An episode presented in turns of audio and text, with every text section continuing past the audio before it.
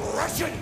Ruthless aggression! Ruthless aggression. The John Bradshaw Layfield era. Eddie Guerrero is WWE Champion. My name is CM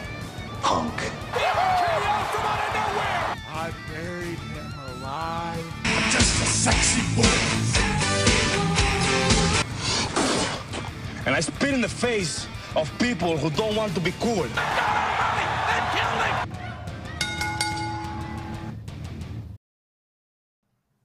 Yo, real quick, right before we get started, guys, this episode was not recorded how we normally do. It was recorded on Skype, so sorry about any audio crap that you deal with in here. Should be gone by next week. Thanks, guys. What is up, everybody? Welcome back to episode seven, Ruthless Retrospective. I am your number one contender, Greg, here with the reigning, defending, undisputed podcast champion of the world. Razor Rob, the broken one. if our audio sucks, I'm sorry. The thing we normally record on, I would say something, and then it would be silence, and it would still be silence, and then Rob would hear me, and. I don't want to talk for an hour like that. So I had to sacrifice audio, but you guys get an episode, so do with that what you may. You get quality in the potting over sound quality. Just so just- that Oh. that's all that that's all that matters, baby. Rob, I do want to send a huge thank you out to everybody because last week was holy shit our best week we have ever had on this show. Yep, yep. Yeah, lots of people, bonus episodes, the current episode, and the whole back catalog. I don't know what happened, but thank you guys. To the Australian dude listening, good day, mate. I hope that's not offensive to Australians. I don't know how that works. So if it was, I'm just a dumb American. Please don't think anything less of me. I, I, I think they like it actually. I don't know. Uh, I don't know. We'll find out, I'm sure. But anyway, Rob, I think we might have to change the name to our show. What we change it to? Well, like two weeks ago, I lost a quarter, what I would consider a quarter of a tooth. Ah, And then yesterday, the the other I lost another half of same tooth, and now I just got this weird pokey thing in my mouth where my tooth used to be, and so I'm going to start calling us toothless retrospective. it's like because for those that don't know, um, due to multiple clotheslines, spin kicks, spinning back fists, and multiple other injuries of mosh pit variety, um, and just from having bad genetics, I'm missing my four front teeth as well. So Are you missing Sure. four of them? yeah, I thought you were just missing the two. I never realized those four. No, no, I have all four of my front teeth are gone. So Oh. we are we are now the Toothless Aggression Podcast. Toothless Retros. That's that's what it's coming down to here. And I turn how old do I turn? I turn 28 tomorrow. There's no better feeling of welcoming in an older age and losing a fucking tooth right before it. Let me tell you. Let me tell you something, Sonny. In uh three more months, I turn thirty, so I don't want to hear it. you turn 30 in three months. You're so freaking old. Holy crap. I Well, anyway, this is episode seven of Ruthless Retrospective, and this is Raw from July 15th, 2002, in Re in East Rutherford. Am I saying that right, Rob? East Rutherford, New Jersey, which is now home to the Giants and Jets Stadium. Now- I had to look up where they were because they only said the arena they were at. They never said what city they were at. it's li- it's literally New York City. Oh, okay. It's that it- deal like how they have WrestleMania in New York, but it's actually in New Jersey. Yeah, it was in- where they had WrestleMania is where where this arena was is now where the stadium is. Oh, okay, that makes sense. Yeah. It's it's like on the like pier, I guess. All I know is Pat McAfee's one dude ran his RV under a low clearance spot when going to WrestleMania that year. Uh, well, And it was- anyway, It was This- worthy.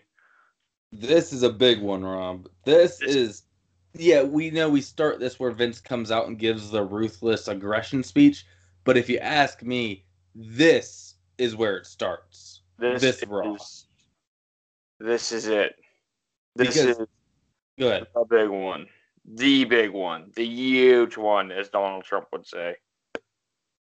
This is where we get rid of those last little bits of the Attitude Era a little bit, and we usher in one of the big things that will be a running thing throughout this whole era, whether it's this man or not. But this is it. But we're Yep. getting ahead of ourselves. The show starts with, of course, Union Underground, but Taker's talking to Paul Heyman, and we found our main event tonight will be Paul Heyman teaming with Brock Lesnar, which, am I correct? And this is the only time that has ever happened? Um, actually, Paul Heyman usually accompanies Paul Brock Lesnar out to the ring every night. So no, it's not the first time, Greg. But Paul Brock Lesnar teams with the Undertaker. Oh, fuck. did I say Paul Heyman teaming with Brock Lesnar? Oh, Jesus Christ. Paul So Heyman announces the Undertaker and Brock Lesnar are tagging together. Yeah, get off my ass, Rob. I've had a stressful time trying to even get this show up. So, Am I correct? Is that the only time Taker and Lesnar have teamed up? I believe so. Yes, it was just Okay. this Raw, uh, and it was actually before uh, we got the theme. Yeah. Yeah. Oh, okay. Yeah, we actually opened this. Um, and then this is the big thing. You know, you get the whole Brock take. Yeah, they cut a promo backstage. But anyway, skipping over that because I'm not talking about every single thing. Um, the NWO music hits, and last Wow. week on Raw we saw Kevin Nash tear his quad, and Which- they're hitting that storyline big. Like that's the whole Triple H return storyline is about that. So something big is gonna happen with NWO, right? They're all coming out to the ring, Rob, right? Yep, yep, nope. No. What? Go ahead, Rob. Enlighten the listeners. So you get the wow, wow, wow, wow, wow, wow playing. You get the chroma effect on the screen, and out struts the grapefruits of awesomeness, Vince McMahon. And he gets halfway down the ru- the the ramp, and the chroma cuts off, and it's just normal. And he struts into the ring, strutting his stuff, and he goes, "Did you enjoy that? Did you enjoy the NWO theme? Because guess what, people? That is the last time you will hear it." And why? why this, yeah, there there was no story build to this, Rob. There oh, was no the NWO was pissing Vince off. There was no nothing. This this was out of left field. Am I correct? yeah, it was just just total total shock because I mean they were really heavily building that Shawn Michaels Kevin Nash, at least from what we've watched the last two Raws. Well, and let's be honest, Triple H is a huge deal around this time, and so to focus his returning storyline around the NWO and then write it off for no reason, something's up. Yeah, it's kind of like uh, kind of like recently what they did with the whole hacker thing, but I think that's starting to pay off with the whole retribution thing. I don't know, but yeah, it's it's just weird. Like they just just just just poof. It was like Thanos snapped and it was gone. I've never, and I've, you know, I listen to a lot of wrestling podcasts. I've watched a lot of wrestling shows, and like, I've never heard this covered. Maybe I just missed it. Maybe it's not some great mystery. But do you have any idea why they just cut the NWO out of existence? I, I mean, you you we had talked about this when we were getting ready to not not tonight, but like over the last two weeks when we were getting to this episode and like what all happened. And you said about maybe it was because Bischoff was back and he didn't want the NWO being him being tied to the NWO because it was his past and this was a new chapter for him. Uh, there's also Go ahead. There's also the fact that I think around this time in real life, this is when X Pac started going back down his downward spiral of drug and alcohol abuse. And we, you, I don't think you see X Pac on X X Pac. You got it. No, you got it. Okay, I thought I didn't. I, I don't think you see him on any WWE programming again for many years after That- last week's episode. That'll be interesting to see if that's the case. I the only other thing I thought is, well, we know Kevin Nash tore his quad last week after being injured before that, so it was his first time back. Hogan's on SmackDown, Hall's gone. So really, how much of an NWO are we working with here? I mean, literally the only OG member from besides the big three, Hall, Nash, and Hogan, that would be associated with this iteration would have been X Pac. But wasn't Big Show was he when he was the Giant? Was he in the NWO? He it was later when they were doing the whole NWO white and whole NWO red, and then there was the Latino World Order, and then there was the BWO, and then there was there was there was there was NWO World, there was NWO Japan, there was NWO. Can I'm I'm done. I'm fried. So yeah, when when everyone was pretty much in the NWO, he was in. it. yeah, Okay, so that's honestly where I'm guessing, because I feel like the Bischoff thing was worked out before a week's notice. I would hope so. But I, I would hope. it's his WWE. Who knows? Yeah, I would hope Vince wasn't like, shit, this is not good shit. We need good shit now. How are we going to focus around Triple H's return? Aha! I'll call Bischoff. We'll get Bishop in here. He'll be the Raw general manager. He's going to make a deal with the SmackDown general manager that I'm not going to say the name of because we'll reveal that on SmackDown episode 8. Um, well, he'll make a deal to get Triple H on, on Raw from SmackDown and he'll show up at Vengeance. That's what we'll do to save this storyline. I wouldn't doubt it, but I don't think it did happen. But anyway, yeah, Vince comes out and says the NWO is done pretty much. It's a lot of he's talking about eras and everything, but it really it's all just a way to say the NWO is done. And he announces that he's hired two general managers, which we are we already showed our hand about our huge thing, but we'll get more to it later. And he says a general manager for Raw, one for SmackDown, one, and I will release, I will announce the Raw general man- manager within the hour. Now, do you remember watching this live, or did you not see this live? I can't remember if I watched this episode live or not. Okay. Well, knowing what, pretending you don't know what you know, where do you think people's heads were going with this? Like, because let's be honest, nobody guessed Bischoff. That is, it's, Yeah.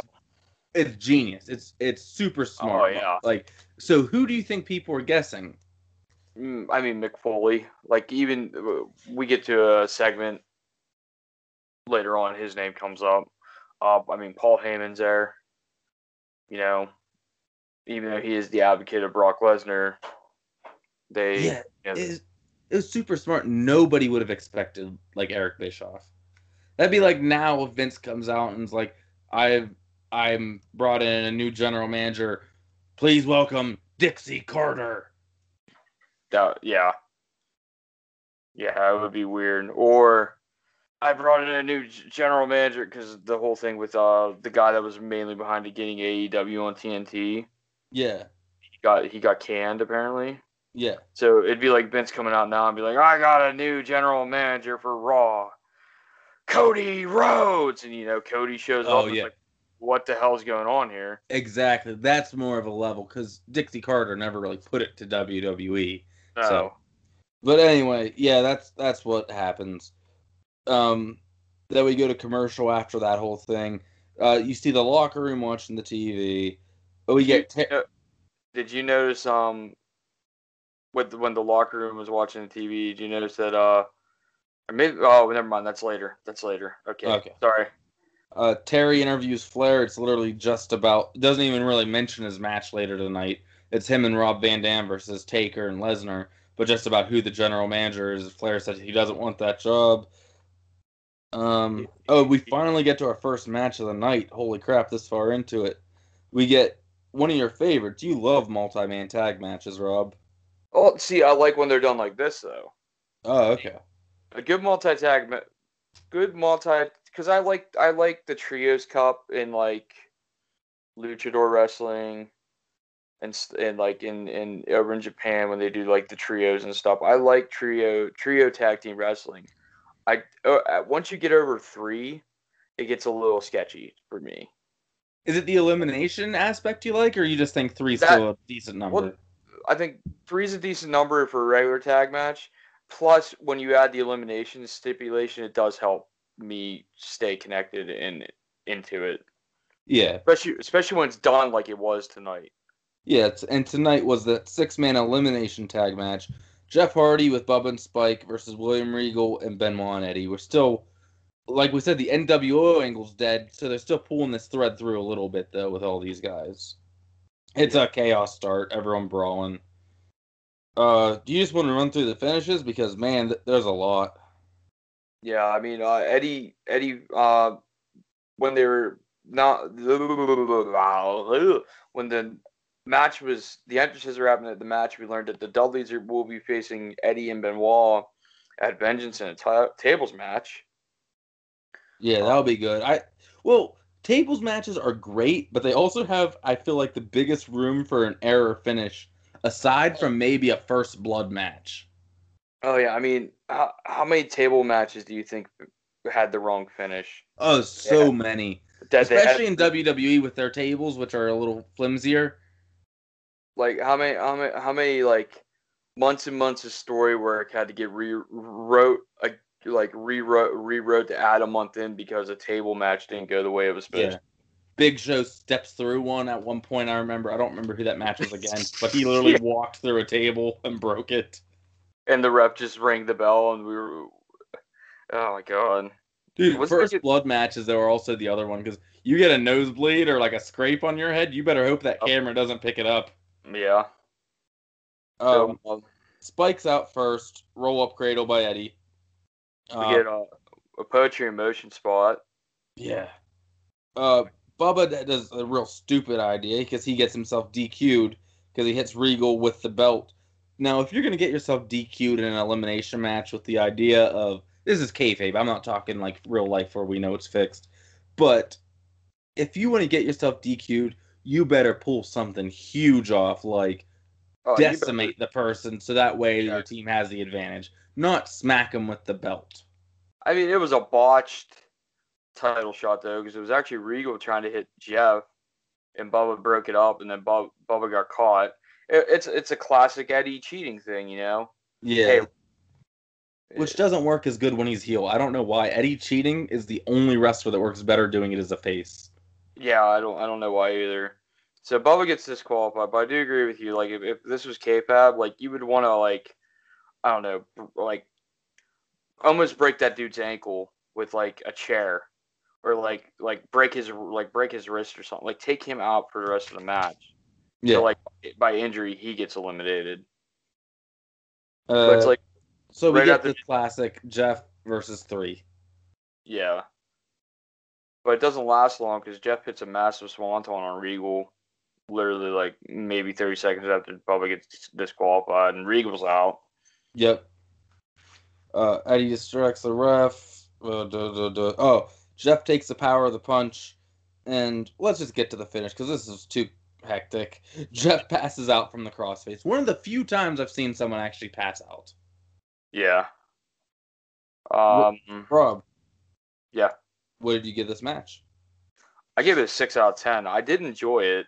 Um, I did not enjoy how they did the finish though. I didn't enjoy with how much there was a lot of like segments on this Raw. I felt like they could have dragged this this match out for maybe like three to five more minutes and actually got some legit uh, pinfall finishes for eliminations. Yeah, it's weird because what you said earlier hit home. I like these kind of multi-man tag matches a lot, elimination ones. For some reason, I'm okay with a bunch of the guys being in there if it's elimination style because it it feels more something's at stake. You have more story room to play with, like you can have it come down to one guy and everything. But this one, like you said, it it didn't quite get there for me. I gave it a five and a half, so pretty close to you. We're right on the money. We're always on the money with each other on these. yep. And then Uh, Eddie gets a table up because, of course, they're having a table match, and the Dudleys come out to save Jeff. Yep. Uh, cut back to Coach talking about the GM rumors outside Mr. McMahon's office. Uh, Paul Heyman shows up, and uh, Coach says that rumor has it that he's in line. And Paul Heyman says, "Who's better? Who better than the mad, the mad, the mad Yeah, Oh. Madman that ran ECW." Um, He, he has goes- a point. And spoilers for like a year later happens on SmackDown. Yep. Um, he goes in, the door shuts, and then out of nowhere, one of the uh, backstage like handlers, I guess you could say, I put Storms in. assistant. Yes. storms into the uh into Vince's locker room and says, "Hey, the new GM's here. You want me to tell you Williams here? He's here." Yeah. And Heyman like runs off real quick, a little upset because he's not the new GM. And Vince's face goes from really excited to really like irritated. I I'm irritated would be the good. No, he, 'cause he wasn't really he wasn't pissed. It wasn't like a piss facial expression, but it was definitely irritated Yeah. because who's here, Greg? Shane O'Mac. Here comes the money. You missed you missed a commercial break. You, Oh. there was a commercial break in there. That's why it's not like he's here and he walked in instantly. Ah, yeah, that's right. But anyway, yeah, Shane O'Mac comes in, and I gotta say that they're they're laying their cards out, but I still don't think you would have known. It's hard because it's a retrospective, well, so we Yeah. know what happens, but I still don't think watching this at home, I knew who was coming out. No, because it, it, it's hard because it could it could have been it could have been Russo. It could it could have been it could have been anyone that has caused harm to the production of WWE in the past. And exact, and it could have been kayfabe wise, like it could have been Flair, like uh, probably not because he's still there, but you know what I mean. It doesn't have to be a real life version of someone who was doing it. You know what I mean? Like there's so many. It could have been Randy Savage. Like you don't Yeah. know. Could have been Piper. Yeah, that that there that possibilities were endless for this. But yeah, he says this guy's a parasite. He's terrible. You're throwing the company away. So it just gets your minds buzzing. You still don't know who it is. He says, "I'm here to stop you from making a mistake." Yeah, because the the the business that my grandfather, your father, and you and built for your future grandkids is at stake, and this this guy will run into the ground when he gets his first chance. Yeah. Next, I know you love this because I did too, especially when it turns into the match. We get Tommy Mhm. Dreamer and RVD in the locker room talking about Heyman. Uh, Yeah. RVD leaves. I'm like, this is weird. Why are they just talking? And I'm like, oh, it's to set up another talk. Well, time out real quick. Remember remember last week's episode? How I was upset that they were miscalling the move that RVD did to Heyman. Yeah. Well, guess what? What? It is that they've said it four times. They say it four times alone in this segment. It is Van Dam was mad. They got it wrong. it is the Van Terminator. Good call, Rob. Well done. I am the uh, play-by-play of this team on commentary. Look, and so Stevie Richards comes in, challenges Dreamer to a Singapore cane match because they're already scheduled to have a match. He said, let's make it extreme. Yeah. Dreamer accepts, and then Stevie attacks him with the cane. What is going on with Steven Richards at this time, Rob? I gotta ask you. It- it- is this before Right to Censor? or Is this after? No, I did check. This is after Right to Censor. So like, there he's just kind of like floating. He doesn't he he doesn't really have a gimmick. He's just Stevie Richards. So if, Steve, if this was in more today's climate, he would have been a COVID release. Oh, definitely, definitely. Yeah, because I'm like, what what the hell's going on? Because he was definitely heel last week, but he starts this face in here, but then he's secretly heel. I'm like, what are they doing with Stevie? I mean, I mean, he wasn't really phased because he actually, if you in in the whole context of what he was saying to Tommy, you know, he he he starts off saying, "Yeah, Tom, you did a good job sticking up for us old ECW boys last week. You know, cutting on cutting down Heyman for cutting on us." But he's like, "All all I saw through it all. It was just." You seeking to take attention away from me, Stevie Richards, and that's before he challenges he challenges to make the Singapore the regular match Singapore cane match. So he still he still had that like vainful like um not vainful yeah vainful like why why is why is nobody caring about me um Okay, yeah, I guess he wasn't so much phased, but he still seems like lost in the tide right now. Like he's just kind of floating, like is. you said. I, Um, yeah because I mean he can't I, and it's been a couple of it's almost been a year or so after Right to Censor right now right Yep, over a So, year. I like- think.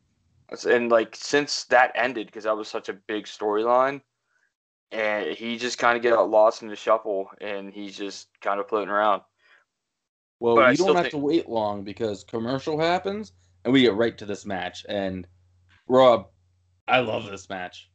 I, I loved it too. Oh my god, it was straight up brutality with the Singapore cane sh- with Oh, the yeah. fucking cane shots. My first note is Dreamer busted open. Mm-hmm. But that was head. early. Um, he he exploded. No, that's later. He smacks him in the head out by the stairs to bust Dreamer open. Yeah. There's a Irish whip into the stick. Does that hurt? Uh, I mean, he bounced off it pretty good. I mean, he sold it well. I'll give him that. But I'm like, I don't know if that really hurts. It's like Stone Cold hitting Booker T with a pizza.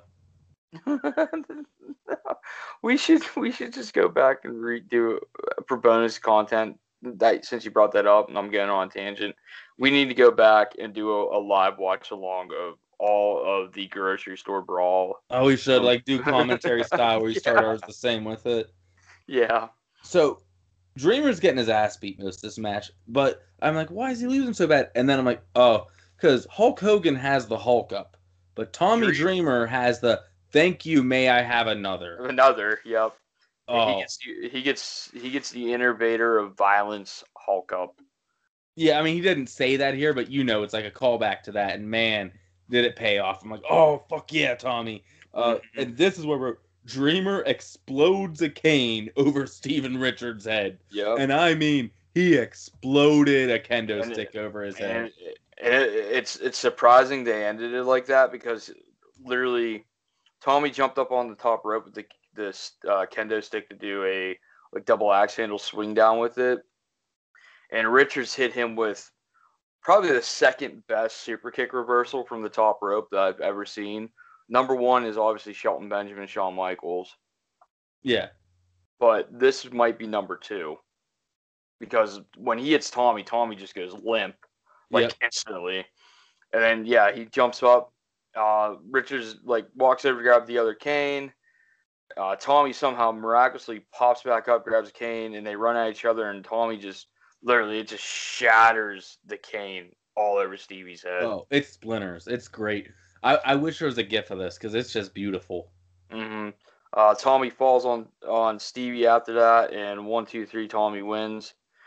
Um, it was a great, great fucking match in my opinion. Uh, I give it a ten out of ten. I, I, I, I'm a All sucker. right. I am a sucker for Tommy Dreamer matches. I am a sucker for Tommy Dreamer holding a. I'm a huge Tommy Dreamer mark. I'm No, sorry. look, I gotta say this because you heard me at the beginning. I said I love this match. I gave I only gave it a three point five star though. Oh, But you're killing Don't me. take me wrong. I fuck this is a highlight of the show for me. Like match wise, this was my favorite. But I'm like, I I get I had to not let my bias come through with it though. As much as I love, and I don't mean this as an insult. I tell my friend Brandon all the time. Sandman's one of my favorite wrestlers because I love garbage wrestling, like garbage hardcore wrestling.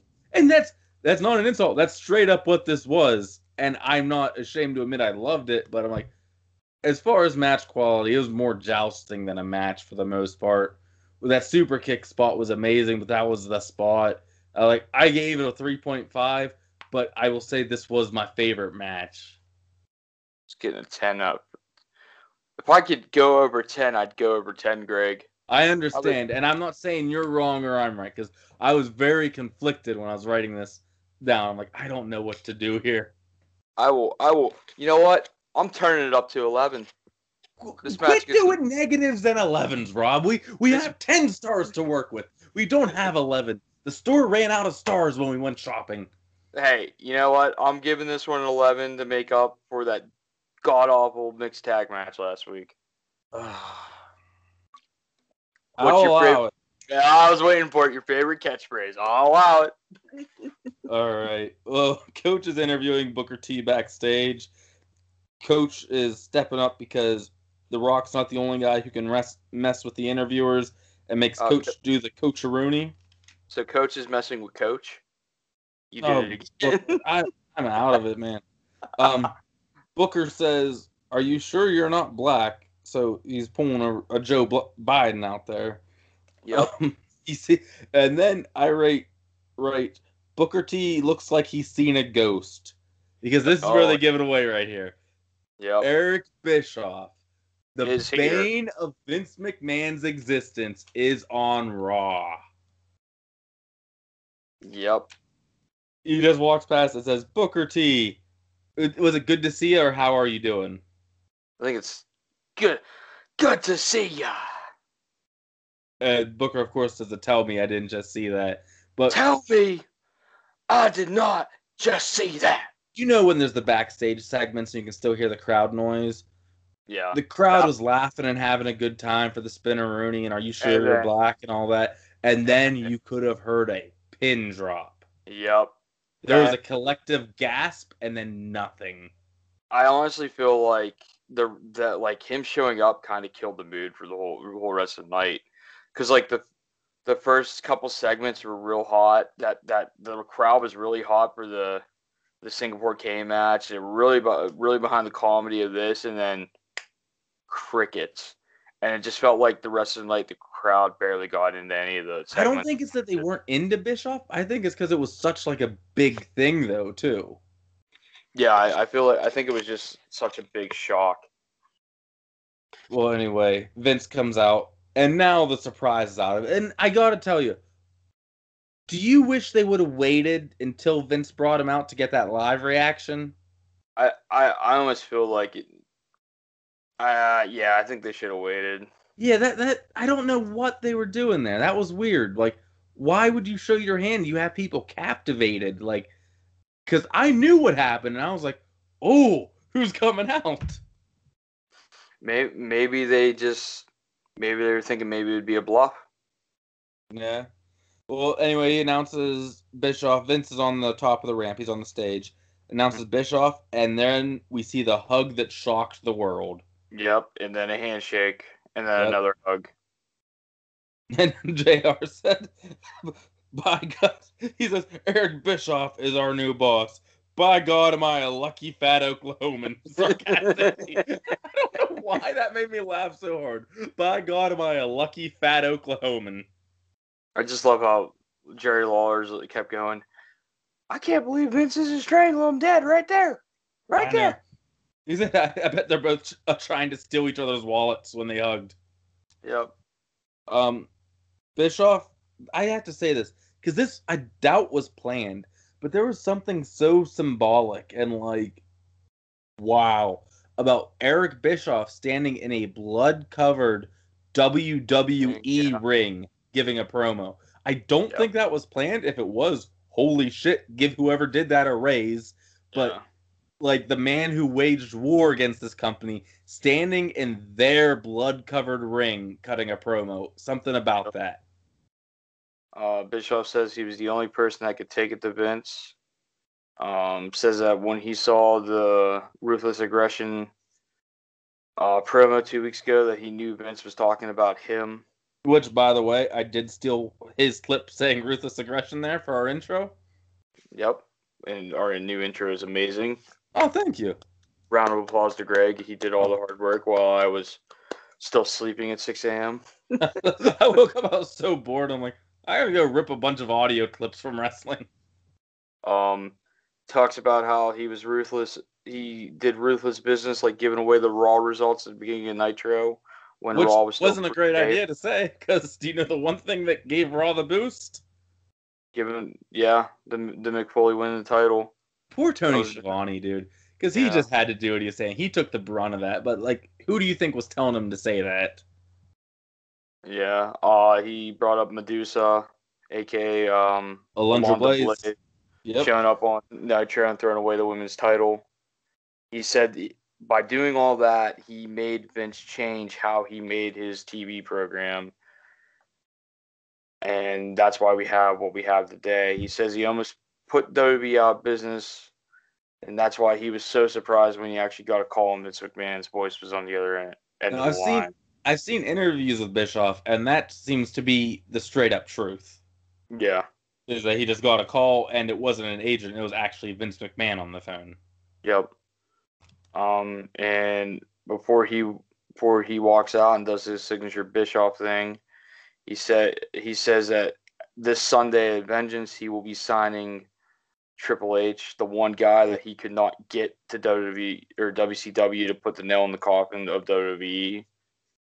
Yeah, he's gonna uh, get him to sign to Raw exclusively, right? Yep. And he No. says that he, he's here to put the E in WWE. For Eric, yes. Oh, I had to ask you, like, fantasy thinking here. Do you think if Eric Bischoff were to get Triple H, like in real life, to WCW, do you think that could have been? I know he's saying it just for storyline here. Do you think that could have moved the needle enough to sway it in their favor and WCW won? No. No. See, and and be, because you know that I know that you know that every interview that Bischoff has ever talked about that, um, it's Taker. He always says if he could have got Undertaker, if he could have got Mark Calaway back to WCW, um, WCW would still be open. WCW would be the brand. Yeah. Now, don't get me wrong. Triple H would not have hurt. Mm-mm. you get Triple H and make a few other power plays, he could be right. But yeah, if we're break- breaking it down to one guy, you're right. It's Taker. Yeah. Or let's be honest, Austin. You get Austin on Nitro. No, it wouldn't have worked. No, you don't think? No, cause, Oh, because the boss was the cool guy on Nitro. Yeah. Yeah. Well, Yeah. anyway, uh, we cut back from commercial, and speaking of, Eric Bischoff meets his hero. The Undertaker. W- because Taker's talking to Bradshaw, and he's Bischoff is talking up the Undertaker. Oh, you're so great. I always wanted you. Bradshaw goes like, "Ah, Bradshaw, hardcore champion." and Eric's like, "Ah, nice to meet you." It goes right back to Taker, and Bradshaw does not like being ignored. that, Uh, that comes week- that comes back that comes back into play later too. Oh, it does. A great callback. We get Trish versus Molly for the women's title. You know this match is going to be good, but man, they didn't call a single thing of this match because King was just complaining the entire match that his monitor was out. I fucking I I oh god. Dude, be a professional, man. Mention it once and share with Jim. Oh my god, my monitor's out. Hey, the match is right in front of you. Yeah. Like, you- I mean, I, get, I know they're not supposed to actually watch the ring because they're supposed to just be saying what the audience sees at home. So that's why, like, there's a run in, they can't say, "Oh, look, here comes the Rock," when th- they don't know the Rock's here yet. So Yeah. I get that's why they're supposed to watch the monitors. But come on, be a little innovative. Look at JR's; it's right there. Right there. It's literally a foot away. oh my god, he spent the entire match and later still complaining about his monitor. Hmm. I could barely watch the match. All my notes are about wish King would shut up about his monitor. I didn't take any notes from commentary. Um, I, I I- do because sometimes we get some gems, usually from Taz, to be honest. But like Yeah. today's JR's Fat Oklahoman, Taz singing "God Bless America," humongous mattress like rear end. We've been getting some gems from commentary these last few weeks. I mean, if, if I hear them, I, I write them down. Um, Um, let me see. oh, I forgot to mention uh, when it cut to the roster's reaction about Eric Bischoff being the new GM. Did you see what the Undertaker did to the camera? No. He fucking flipped it off when I was panning past him. Oh, I Right- didn't see Right that. when he, right when he got to him, he started scratching his nose with his middle finger. Oh, you know what? I did see. Yeah, I did catch that. This this um back back to the Trish Molly match. Sorry guys, I'm way out here in left field. uh, it was a good match. I thought. Yeah, it was. It was short. It was a good match. I mean, I- Molly's been putting on these great matches these past few weeks. Like, like I said, no offense to Torrie Wilson, but she put on a good match with Torrie on SmackDown. So like, Molly's really putting in a lot of work here. I, I feel like I feel like just like the Torrie match, I feel like this this match could have went a, just a couple more minutes. I know, and I mean, we're gonna get that time and time again looking at these women's matches from this time period. especially especially with Trish and Molly being in the ring together, because I think right now they would be what we considered part of like the four horsewomen. It'd be like Oh, Molly, for this time it'd be Trish, Molly. yeah. Molly, Lita. Huh. Maybe we only have three. Well, Victoria comes in soon. yeah, yeah, but like Trish and Molly are definitely like Hogan Sting of this Yeah. era for women's wrestling WWE. So and like, they could put on a clinic if you give them the no, time. yeah. Uh, Trish hit a really nice strat or Stratusphere in this. I think that's what Mhm. Um, Molly. Um, the match ends with Molly countering a Stratusfaction into a backbreaker pin, and she into a backbreaker and pins her using the ropes, so Molly wins. I did not like that. What her cheating? Yeah, I. I mean, she's the heel. I get it, but like, I, I don't know. I just didn't like it. I I was okay with it because Molly was such a heel. I expect it. She Um, she did a lot of awesome stuff in the match. Um, she did I that. goes. Oh, sorry, good. Uh, Molly does a really good like sidewalk backbreaker. Yeah, I did catch that. Um, but she, she like she always has done it really good. What did you give it? I gave it six point five. Six out of ten for me. Yeah, there we go. We're back on. Uh, we get Flair talking to Bischoff. They obviously don't like each other. Nope. Uh, Mm. Bischoff says that what's in the past is in the past, and he wants to start fresh with Flair. Yep. We'll see how that pans out. I have a feeling good. Uh, next we get the kind of blow off to the entire NWO feud, I guess. Kinda, yeah. Booker Uh, T and Big Show. Yep, and this is brought to you by one eight hundred AT&T, Snickers. Still weird. Yeah, I know. Snickers and new Castrol GTX. High mileage. I can't believe that they, like in today's day and age, I would not consider GTX high mileage new. But in 2002, it was new. yeah. Times are changing. Uh, what was this match? Oh yeah, Booker misses a chair shot. Big Show throws the chair in the ring. I have three notes, so I'll just read them. Show counters the chair shot with a punch to the chair. yep. Show hits Booker with the chair, and Booker Well, wins by DQ. He clotheslined him inside out, which Booker T, for some reason, is the best at doing it, an inside out clothesline when it comes to the big show. Yeah. Especially seeing how he's like six freaking two. Now I'm gonna throw out.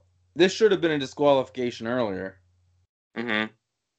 once uh Booker goes to hit Show with a chair and Show counters with his fist, contact was made. I'm calling Booker T should have been DQ'd right there. Well, no, I think that I think that's what that's what showed. I think that's how the DQ went. Or no, they they rewarded the Booker T, didn't they? Yeah, uh, from when Show hit him with the chair when he finally had enough. Everything with the chair though was introduced by Booker T, and Yep. Big Show gets the disqualification. I call bullshit. Um, the only other note I have besides your notes is um, Big Show did this stalling suplex spot again. Oh yeah, he's great at it right here. Mm-hmm. Which it's weird. He's he did it, he did it a lot in like this these first couple years of this era, and then like kind of disappeared. Will you allow me to make, with my limited sports knowledge, a sports reference here? Mm-hmm. All right, so you know Shaquille O'Neal has always been considered a good basketball player, but he could have been great if he put in a little more effort. But he was just content being a big dude who could make baskets pretty easily. Never really put in too much work with it. Yeah, he was. He was. He's. I guess he, you can still consider him one of the greatest big men in basketball. Yeah, but.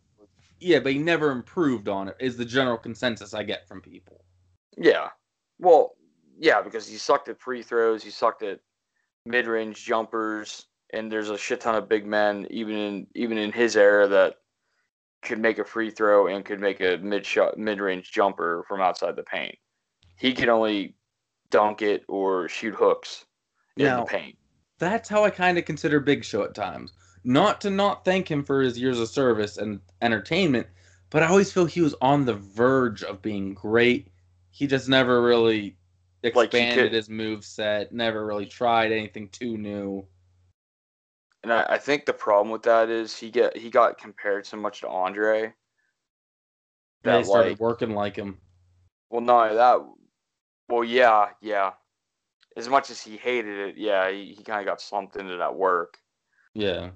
I mean, you can't say that about Andre. Because Andre when he was younger and up until he started having all the health issues, he would fly around the ring. Yeah, He would do some crazy stuff. Like you, you watch some of his pre heel Andre with Heyman stuff. Like he was, he was a Heenan. good Heenan. Yeah. Now I'm doing it. I, I, yeah, believe me, I was gonna let it go. But like, no, Rob wasn't letting me go at all.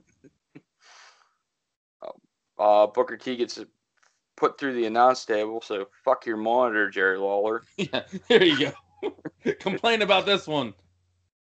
I wish they would have fixed it right before then. That would have that would have made me so happy. Um, and yeah, that's that. I I write why is Show treated as a heel for retaliating for, by Booker T? Because for Yeah, real, it's, he was literally just attacked. He's out there trying to have a fair sporting contest, and Booker T's just trying to beat the man with the chair. He just Mhm. retaliated in self defense. Yeah, it's weird. Because you Um, are right. In, in today's day and age, when Big Show punched a chair, it would have been a DQ on. Big Show would have been awarded the match, and it would have been DQ on Booker T. Like, or at least should be. hmm Um, Lesnar is curl curling the girder. Is that what you would call it? Um, what'd you give that match? Oh, two. I'm not gonna say. We're on the we're on the different. I like that match. Oh, what do you get? I gave it an eight out of ten. I had a lot of back and forth, a lot of good storytelling. Woo! You got six Yeah. stars between us there. Yeah. Um, that's actually a piece of the SmackDown stage. Yeah, it's, it's one of the girders, right? Yeah. Like the It's fucking- scaffolding and stuff. It takes like four people to put it up.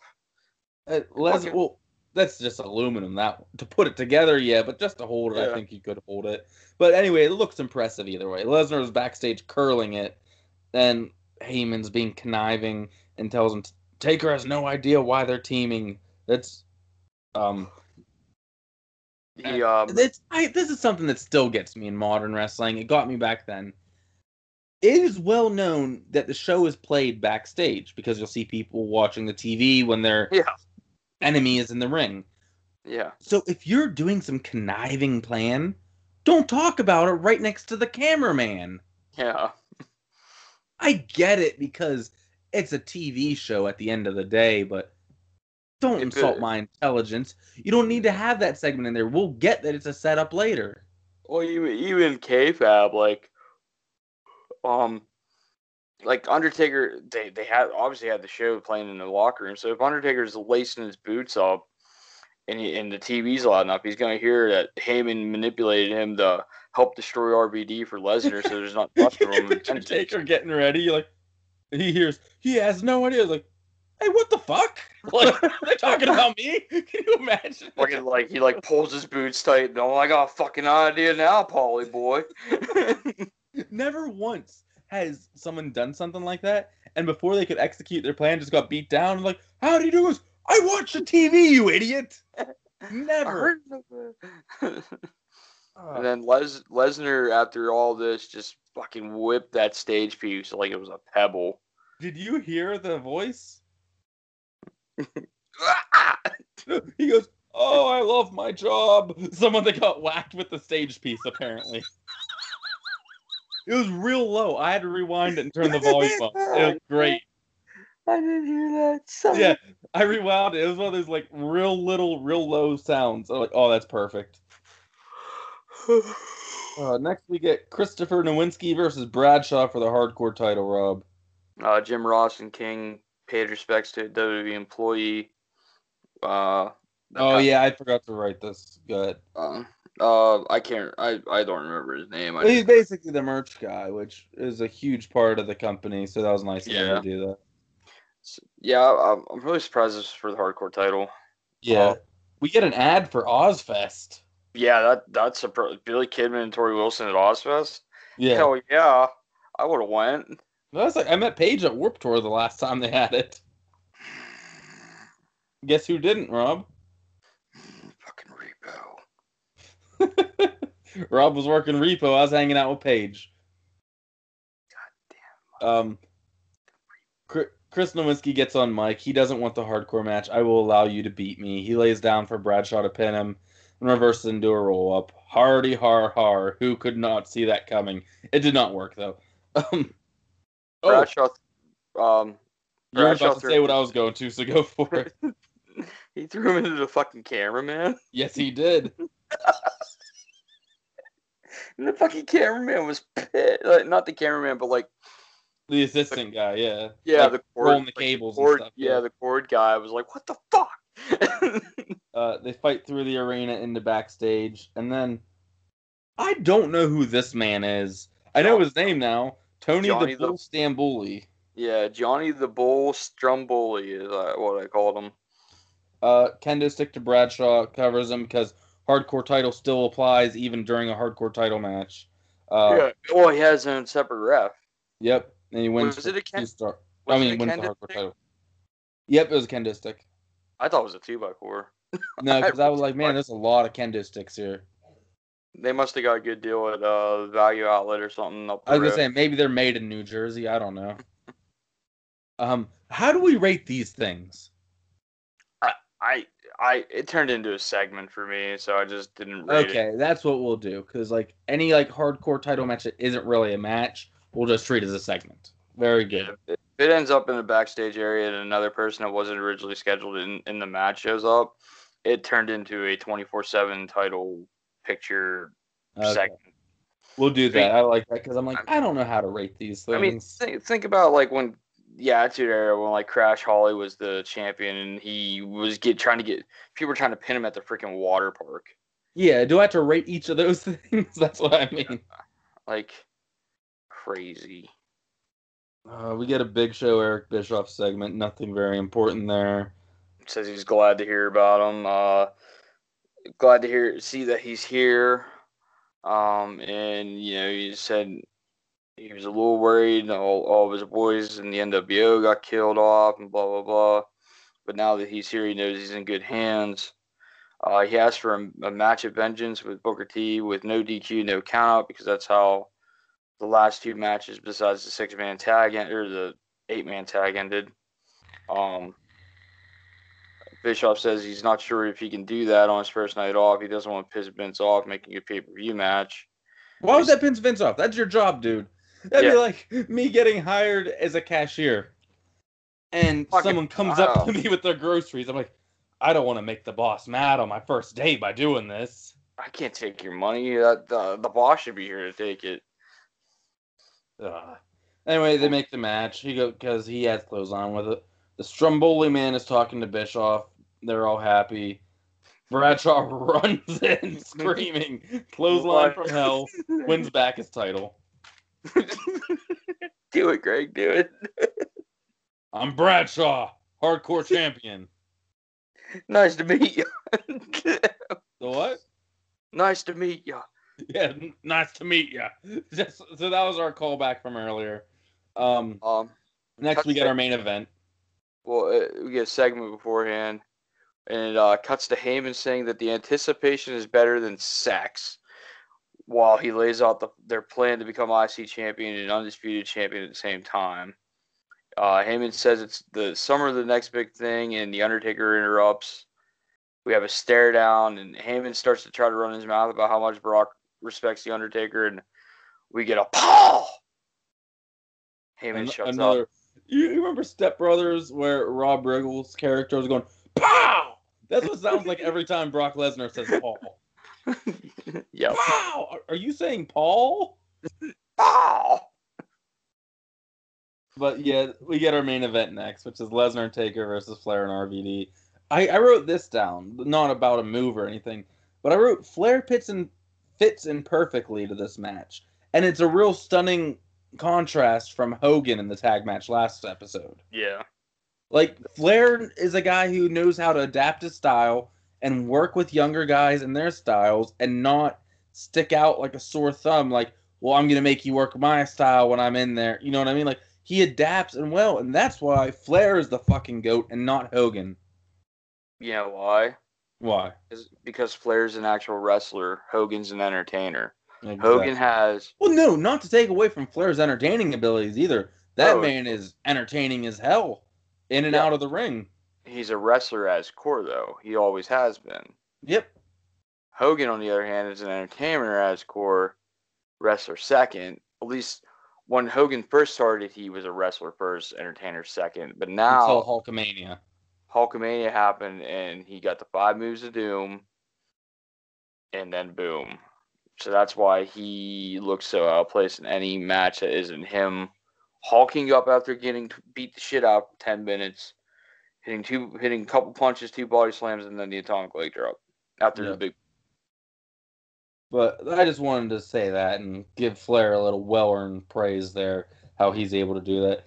Um, I did like one moment where uh, Flair had the figure four on Undertaker, and Yeah. Taker did the dead man sit up.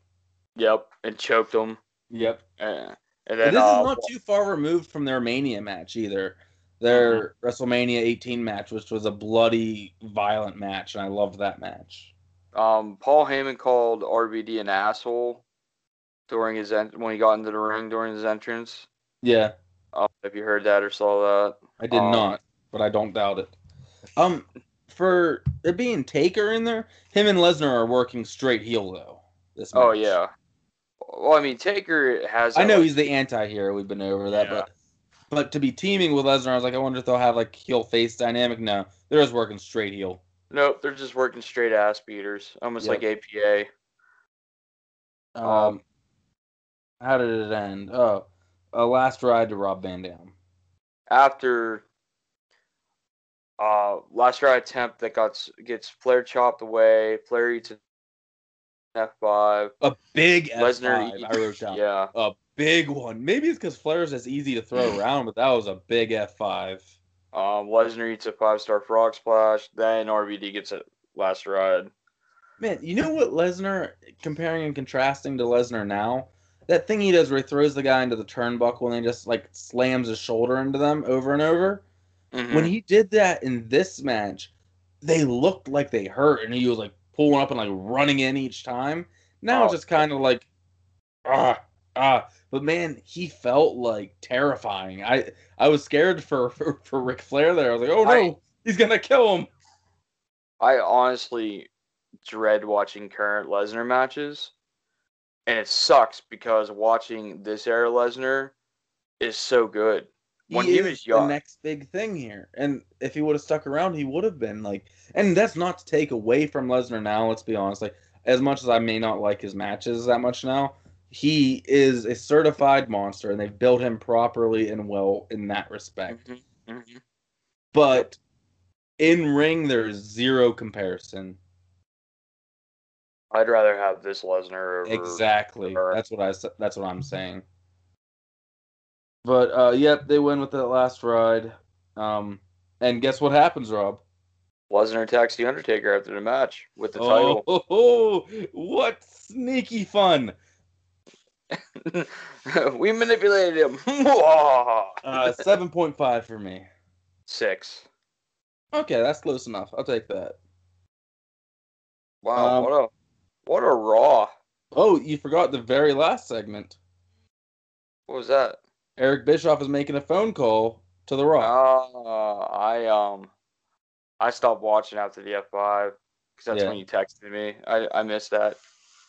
Yeah, Eric Bischoff makes a phone call to The Rock. So what they're doing with his character is just like his WCW thing. He's trying to steal guys from the other brand, which Yep. is smart, perfect, because that's how he was in real life. That's how his character should be. He's uh, he's trying to make Raw the biggest brightest brand. All right, that was a fun Raw, a, a very monumental Raw too. Very uh very action packed. So Rob, favorite match of the night, Um, probably Dreamer and Richards. as I've said, same with me. I did not think it was the best, but by God, am I a happy fat Oklahoman? It was my favorite. I'm a happy uh fat Pennsylvanian, Yep. and it was definitely.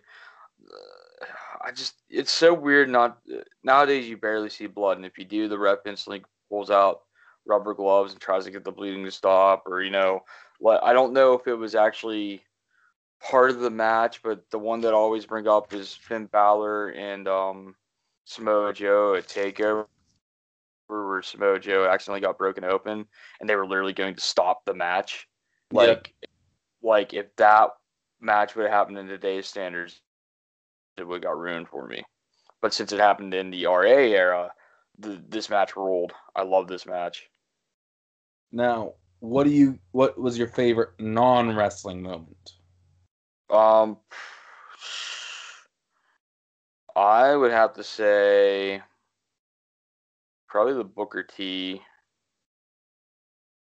I, it's like a. Uh, I would probably say the Booker T segment with Coach into Vince announcing Eric and Eric's promo. I just Coach- want Eric's promo. Like, is is so huge for me. Like, and the announcement of him and everything. Now, I don't know, dude. This is Eric Bischoff on Raw. Like, we don't we don't think anything of it now, but he was just on Dynamite that, like a week ago. But we don't think of it now. But Eric Bischoff on Raw, how huge is that? That back in back in this day and age, Yes. Huge. He he was the enemy.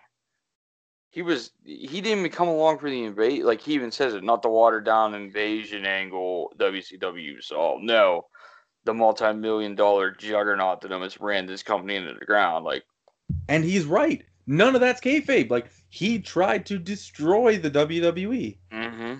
And he almost did it. He was the only person that almost did it. And All like, right. For those of you who are first time listeners, one, as always, thank you. This is my favorite question. We're in the writer's room. We have to change one thing. Even if we think it's a perfect show, we have to change one thing. It can be anything. Rob. What do I change, Greg? Um, I'm gonna go with the women's match. I would definitely give them at least three more minutes, maybe five more minutes. Very Um, good. I uh, I would not have, even though she's a heel. I I think you're trying to showcase Molly as the dominant woman because she is the women's champion. So I don't think you would have had her use the ropes, um, for the pin. Fair point. I go as funny as it was. You move Booker T meeting Bischoff to later to have that big reveal live, not backstage. You don't know who the GM is. Vince announces him. He comes out. Get that shocked crowd. Like you could have did it right afterwards too. Like uh, Bischoff's on his way back, and like say like for some reason Booker T like had headphones on, didn't see any of the promo, and like coach is like, Booker T, can I get a reaction about who the new Raw general manager is? And Booker T's like, what are you talking about? And he, and coach is like, well, it's Eric. And then that's when Eric walks by. Exactly. How hard is that to move that segment just back a little? Yep. All right. We are on the road, and I mean at the end of the road to our first pay per view, Rob. Yep. We are And- six. he said it on his podcast, so fuck it. We'll just say uh, Lance Augustine, our good friend from Heel Turn Collective, Word Up or Bird Up, and one with the undercard. Guy has too many damn podcasts. But anyway, he is coming on to talk about Vengeance 2002 with us. That's going to be a fun one, and I can't wait. Yep. Hopefully we can uh, not do it at 1 a.m. Yeah, we'll figure out a time.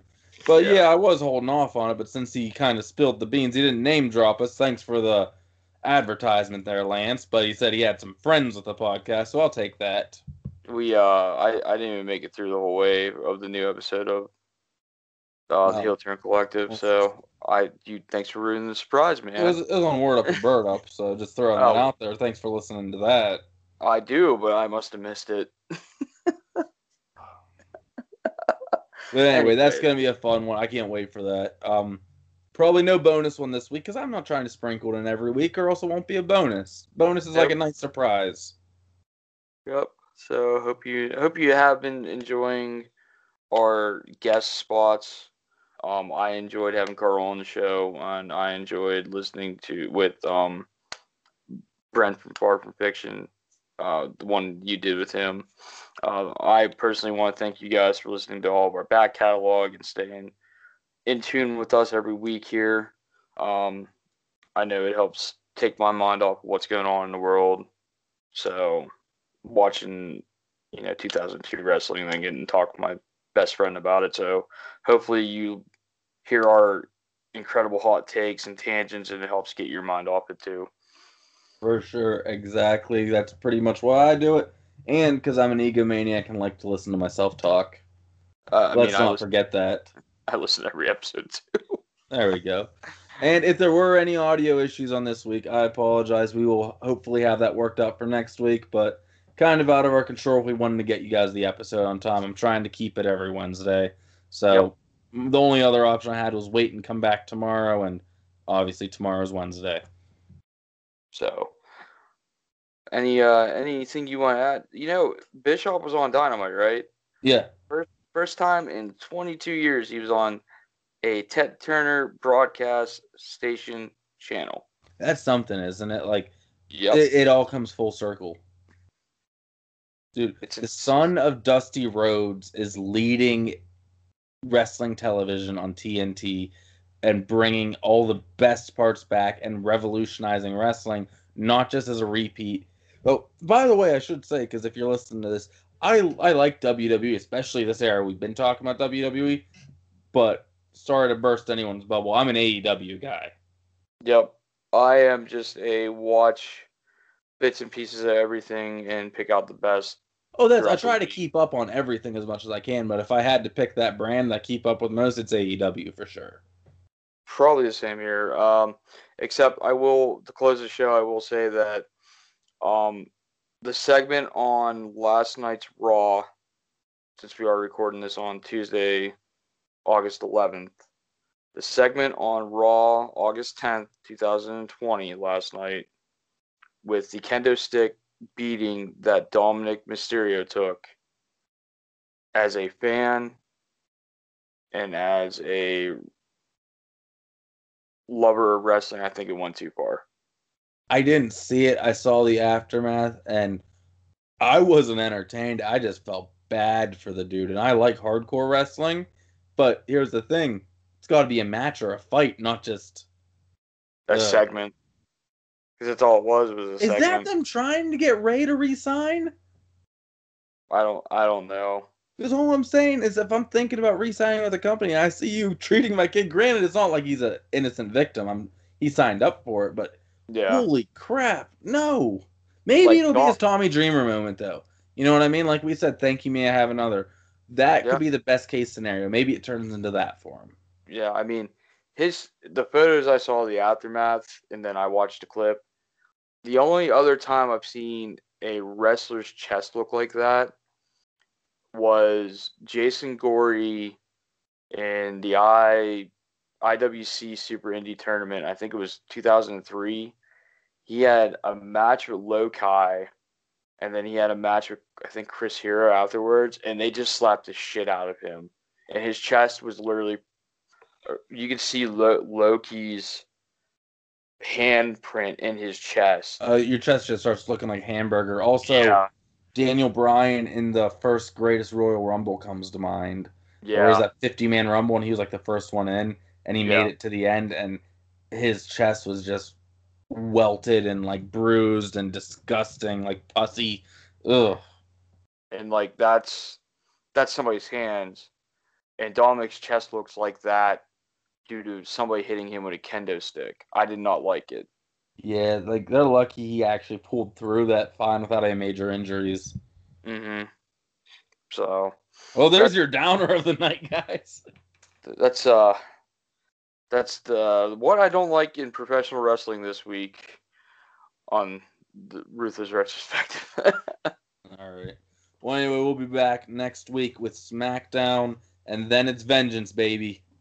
six we are six days away from vengeance when we cover smackdown we will be 72 hours buckle up baby All right. For Ruthless Retrospective, guys, I am Greg, i am rob and good night.